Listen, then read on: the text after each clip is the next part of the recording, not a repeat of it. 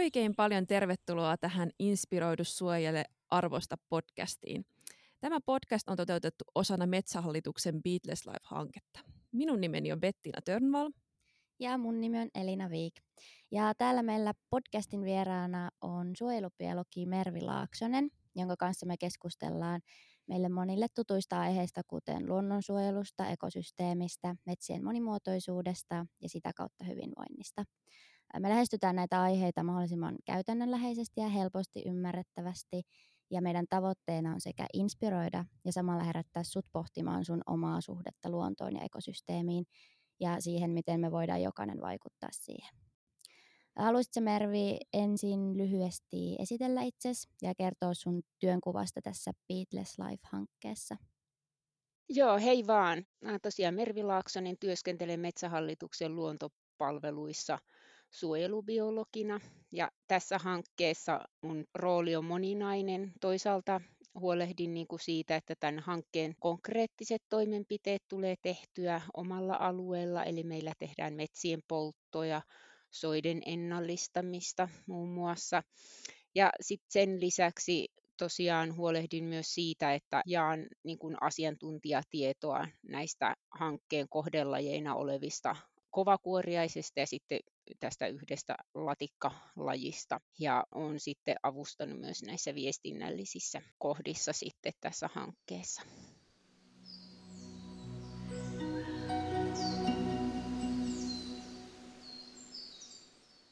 Millainen on terve metsä ja mistä sen tunnistaa? Koska meillä kaikilla saattaa olla vakiintunut käsitys hyvinvoivasta metsästä, mutta onko se sitten todellisuudessa erilainen? Mm, ehkä meillä niin kuin yleensä ajatellaan terve metsä semmoisena niin kuin tavallaan puuston tuotannollisesta näkökulmasta.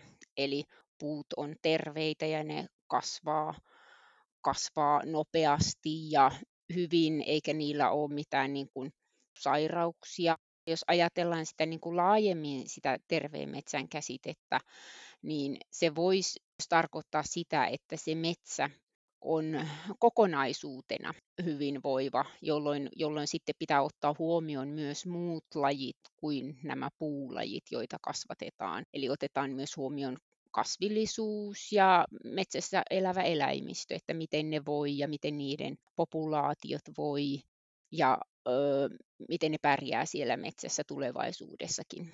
Tässä ikään kuin voisi ajatella niin kuin ekosysteemin tasolla sen terveen metsän että miten se ekosysteemi säilyy tulevaisuuteen ja miten ne ravinteet edelleen siellä kiertää ja että se lajisto on, metsälajisto on monipuolinen.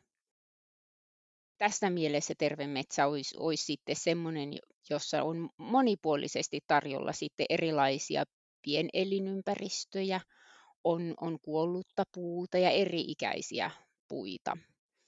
Ja nämä, tavallaan nämä metsän rakenteellinen monipuolisuus sitten mahdollistaa sen, että siellä myös monet lajit pystyy elämään. Jos ajattelee sitä, että mikä merkitys sitten tämmöisellä terveellä metsällä ekosysteeminä on, niin tämmöinen metsä sitten myöskin kestää paremmin erilaisia häiriöitä, niin kuin myrskyjä tai, tai sitten mahdollisia hyönteis, tuhojakin. Jos tämä metsän rakenne on monipuolinen ja myös sen lajisto on monipuolinen, niin se pystyy sitten vastustamaan, vastustamaan sitten näitä ja selviytymään paremmin, paremmin sitten tulevaisuudessa.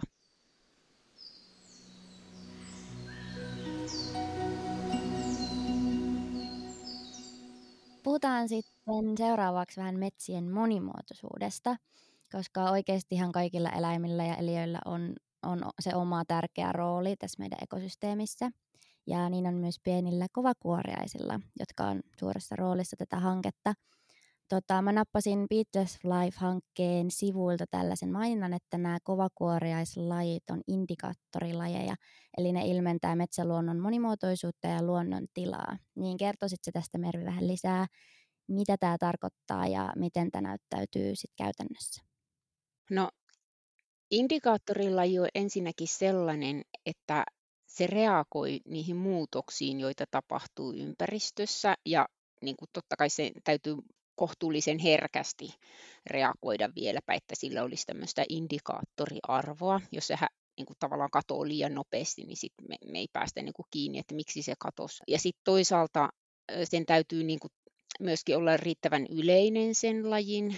Jos on liian harvinainen laji, niin se ei tavallaan kerro mistään, kun sitä ei siellä alun perinkään ollut tietyllä paikalla. Mutta jos on riittävän yleinen laji, joka reagoi ympäristössä tapahtuviin muutoksiin, niin tämmöisiä lajeja voidaan sitten käyttää niin kuin indikaattorilajeina. Eli ne kertoo niistä muutoksista, mitä tapahtuu elinympäristöissä ja ne niin kuin kertoo myös siitä, että mitä, mitä vaikutuksia kohdistuu myös muuhun lajistuun kuin näihin indikaattorilajeihin. Eli ne kuvastaa sen, sen ekosysteemin niin kuin eliöstön tilaa laajemminkin.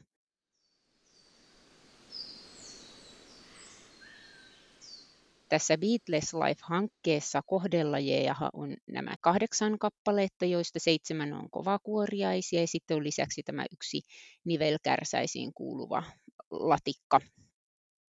Ja nämä kaikki lajit on riippuvaisia tietynlaisista lahopuista ja sitten tämä lahopuun määrän väheneminen vaikuttaa näiden lajien esiintymiseen se kertoo sitten siitä, että jos joku näistä lajeista esimerkiksi puuttuu tietyltä alueelta tai tietyltä paikalta, niin se kertoo siitä, että tämän, tämän tietyn tyyppisiä lahopuuta ei esiinny riittävästi. Ja nämä vaikutukset voi olla niin kuin paikallisia, eli siinä metsikössä ei ole sitä lahopuuta, mutta ne voi olla myös maisematasolla, että sitä kyseistä tietynlaista lahopuuta esiintyy liian vähän koska tämä lahopuuhan itsessään on vain väliaikainen elinympäristö, eli puu lahoaa ja tavallaan muuttuu jollekin aina sille tietylle lajille sopimattomaksi, kun aikaa menee eteenpäin ja puu lahoaa ja vähitellen muuttuu sitten maaksi. Sitten tosiaan kaikki nämä tekijät, että onko siinä paikalla saatavilla sitä tiettyä lahopuuta tai onko sillä maisematasolla sitten sitä lahopuuta ja onko ne tietyt paikat keskenään kytköksissä, niin vaikuttaa siihen niin kuin sen lajin esiintymiseen. Ja se lajin puuttuminen voi siis indikoida jotakin näistä kolmesta tasosta, niin kuin paikallisesta maisematason ja sitten tästä ajallisesta ulottuvuudesta, että se ei niin kuin välttämättä toteudu ja selvästi osoittaa, että niiden, niiden populaatiot on taantunut, niitä esiintyy harvoilla paikoilla, ei esiinny enää runsaana, vaan muutamina yksilöinä, niin silloin on ymmärretty sitten tarttua siihen, että, että palannutta puuta pitää aktiivisin toimenpitein tuottaa.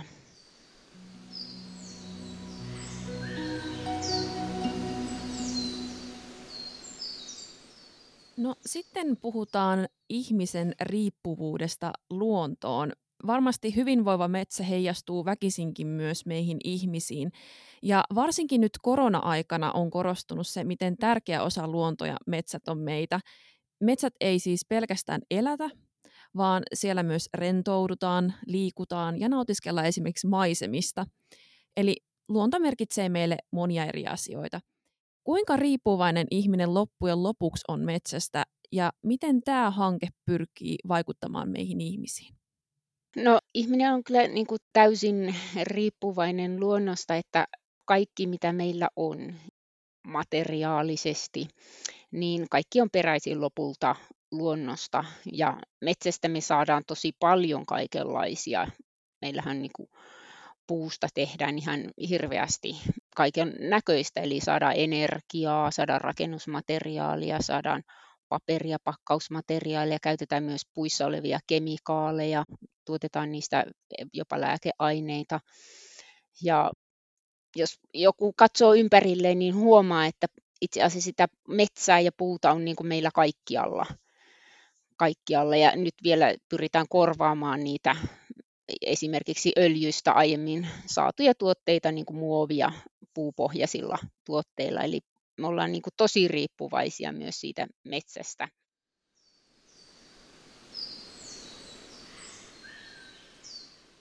Tässä hankkeessa sitten tehdään aika monenlaista itse asiassa. Että meillä on tämmöistä oppilaitosten kanssa yhteistyötä, opiskelijat tekee tekee erilaisia viestinnällisiä pieniä projekteja, joilla sitten pyritään myös niin kuin jakamaan sitä tietoa näistä lajeista ja sitten myös näistä niin kuin, metsän merkityksestä ja niistä, mitä nämä lajit tarvitsee.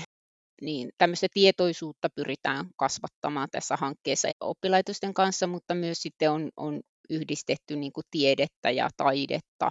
On, on jopa tämmöisiä leirejä tulossa, joissa sitten tiede, tieteilijät ja taiteilijat kohtaa ja pyritään just tämmöisten niin kuin rajapintojen kautta sitten avaamaan ja luomaan niitä uusia y- yhteyksiä ja niin kuin sitä havahtumista siihen, siihen omaan riippuvuuteen ja myös sitten tiedostamaan näiden pienten hyönteistenkin merkitystä jokaisen elämän kannalta, että, että ne ei ole vaan niin semmoisia että kiva kun on olemassa, vaan niillä on oikeasti myös niillä hyönteisillä on tosi suuri merkitys sille, että, että miten kunta pärjää tulevaisuudessa ja miten nämä ekosysteemit selviytyvät tulevaisuudessa.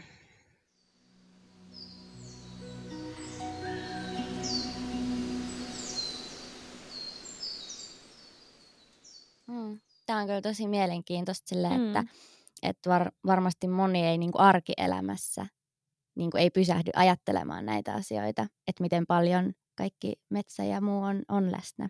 Kyllä. koko ajan meidän elämässä. Ja sekin, tota, että on tosi hienoa, että tässä hankkeessa pyritään monella eri tapaa niin kuin lähestymään tätä aihetta. Kyllä. Tota, mennään lopuksi vielä ihan konkretian tasolle siinä, että miten meidän kaikkien ihmisten tulisi kunnioittaa luontoa enemmän. Tässä aiemmin tuli jo esille se, että ihminen tosiaan on hyvin riippuvainen luonnosta eri tavoin ja että ekosysteemin eri jäsenet toimii osana, jotta luonto voi hyvin. Ja varmasti kaikki tietää esimerkiksi sen, että, että noroskia ei saa heittää luontoon, mutta onko sitten jotain muuta luonnonsuojelun kannalta itsestäänselviä asioita, jotka monesti kuitenkin jää ihmisiltä huomioimatta? Niin kuin just tuossa aikaisemminkin viittasin siihen, että, että jotenkin se havahtuminen siihen, esimerkiksi jos puhutaan nyt vaan tästä metsäelinympäristöstä ja puista, että miten paljon me saadaan sieltä itse asiassa kaikkea, mitä me tarvitaan siinä arkipäivässä. Ja jossakin mielessä me ollaan ehkä sokeuduttu myös sille, että arki vie meidät mukanaan ja tavallaan ne arjen askareet tulee niin merkitykselliseksi, että meille ehkä unohtuu sitten se semmoinen, niin kuin, että me ollaan lopultakin todella riippuvaisia luonnosta ja itse asiassa me ollaan sitä, itsekin sitä luontoa. Ja jos katsoo tosiaan sitä omaakin, omaakin huonettaan, että, että mitä kaikkea siellä on metsästä tullutta, niin kyllä se on niin kuin todella suuri osa siitä omasta niin kuin ympäristöstä, lähtien kaikista puuhuonekaluista ja puusta peräisin olevista seinistä. Ja jotenkin ajattelisin näin, että toki niin kun, jos on metsänomistaja, niin pystyy suoremmin vaikuttamaan siihen, että miten, miten omaa metsäänsä hoitaa, että jättääkö sinne esimerkiksi tuulen kaatamia puita. Jos taas ei omista metsää, niin mä ajattelisin, että kaikki pystyy omalla käytöksellään ja omilla valinnoillaan sitten vaikuttaa vaikuttaa ja miten niin kuin arvostaa esimerkiksi mm, materiaalia, mitä omistaa ja että että ei niin kuin suhtaudu tuhlailevasti tavaroihin tai, tai erilaisiin materiaaleihin, mitä meillä on, koska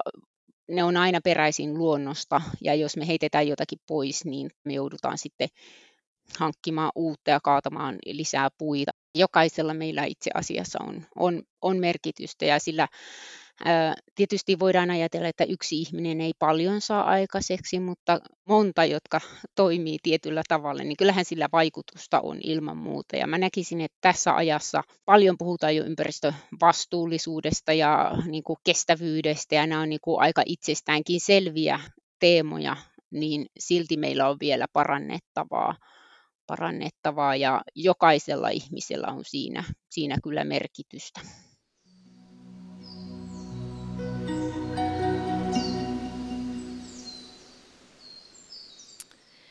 Tuossa hyvin jo aika paljon luettelit noita erilaisia konkreettisia toimia, mutta ajattelin vielä lopuksi kysyä nyt erityisesti nuorten aikuisten näkökulmasta, että miten nuori aikuinen tai kuka vaan voi tehdä näiden kovakuoriaisten eteen, jotta ne voi hyvin, eivätkä kuole sukupuuttoon ja sitten toisaalta samalla luonto pysyy monimuotoisena tietysti mahdollisuuksia eniten on niillä, joilla on, joilla on jo sitä metsää ja voi vaikuttaa sen niin kuin käsittely, mutta jos ei olekaan metsänomistaja, niin toki sitten ihan, ihan näillä konkreettisilla toimilla esimerkiksi miettimällä sitä, että miten paljon käyttää paperia ja miten niin kuin suhtautuu siihen niin kuin paperin käyttöön ja esimerkiksi pakkausmateriaaleihin, pyrkiikö hankkimaan sellaisia tuotteita, jotka olisi vähän pakattuja, koska nämä kaikki toimenpiteet lopultakin vaikuttaa sitten siihen, että kuinka paljon sitä puuta pitää kaataa, paitsi Suomesta, niin tietysti myös, myös laajemminkin. Ja sillä tavalla niin kuin epäsuorasti vaikuttaa siihen paineeseen, joka metsiin kohdistuu, kuinka paljon meidän pitää saada sitten puuta metsästä tuotua. Sillä on niin kuin suora vaikutus sitten siihen, että miten, miten se luonto voi siellä. Että kyllähän niin kuin tietysti ei, ei voida poissulkea, että metsänhoidolla on aina, aina vaikutusta sitten näihin lajeihin. Ja toki sitten voi vaikuttaa myös sillä tavalla, että pyrkii vaikuttamaan siihen, että miten näitä metsiä käsitellään, että valita niin sanotusti kestävästi tuotetuista metsistä, joissa sitten otetaan, otetaan huomioon sitten paremmin esimerkiksi lahopuun jättämistä, että on erilaisia sertifikaatteja, joilla sitten pyritään sitten turvaamaan paremmin näitä luonnon monimuotoisuutta ja sitten metsätalouden kestävyyttä, että kiinnittää huomiota myös siihen, että mistä ne materiaalit, mitä hankkii, on peräisin.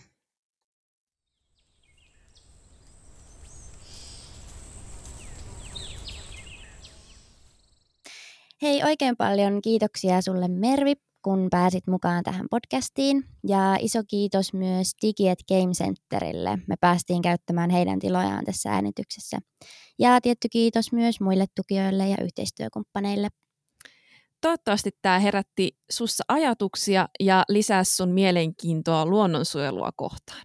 Kiitos ja näkemiin. Moi moi!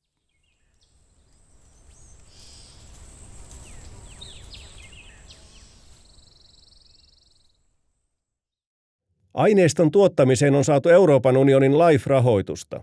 Aineiston sisältö heijastelee sen tekijöiden näkemyksiä, eikä Euroopan komissio ole vastuussa aineiston sisältämien tietojen käytöstä.